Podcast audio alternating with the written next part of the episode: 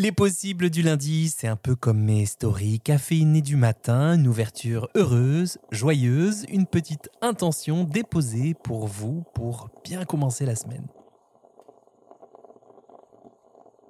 Lundi dernier, je vous avais parlé de la dureté envers soi versus l'exigence pour soi avec ce petit sachet de thé qui pouvait infuser jusque dans votre cœur. Pour aujourd'hui, j'aimerais que vous portiez votre attention sur le plaisir gustatif que vous éprouvez pendant les repas. C'est un exercice que je fais souvent faire à mes patients. Je leur demande de noter sur une échelle de 1 à 10, par exemple, tous les déjeuners du midi.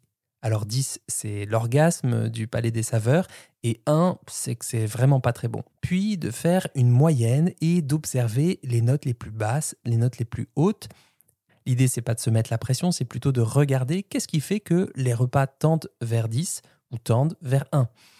Est-ce que c'est l'aspect visuel, les odeurs, la texture, les couleurs, la présentation, le fait que le repas soit pris dans un endroit bruyant ou pas? Tiens, qu'est-ce que j'ai mis dans ce plat pour qu'il y ait une trame gustative persistante en bouche? Et la semaine prochaine, comment je peux gagner un point en plus sur ma moyenne?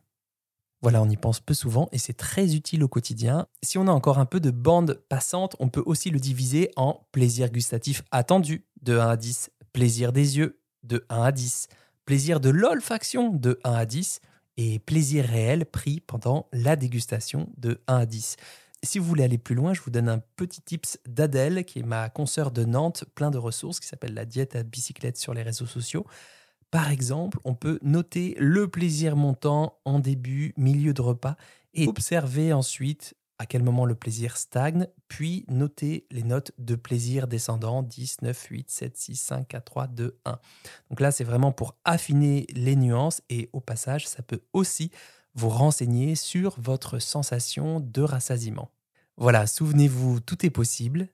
Tout est possible. Je vous souhaite une semaine de soleil et de rire. Abonnez-vous pour me soutenir et à très vite pour un nouvel épisode dans la poire.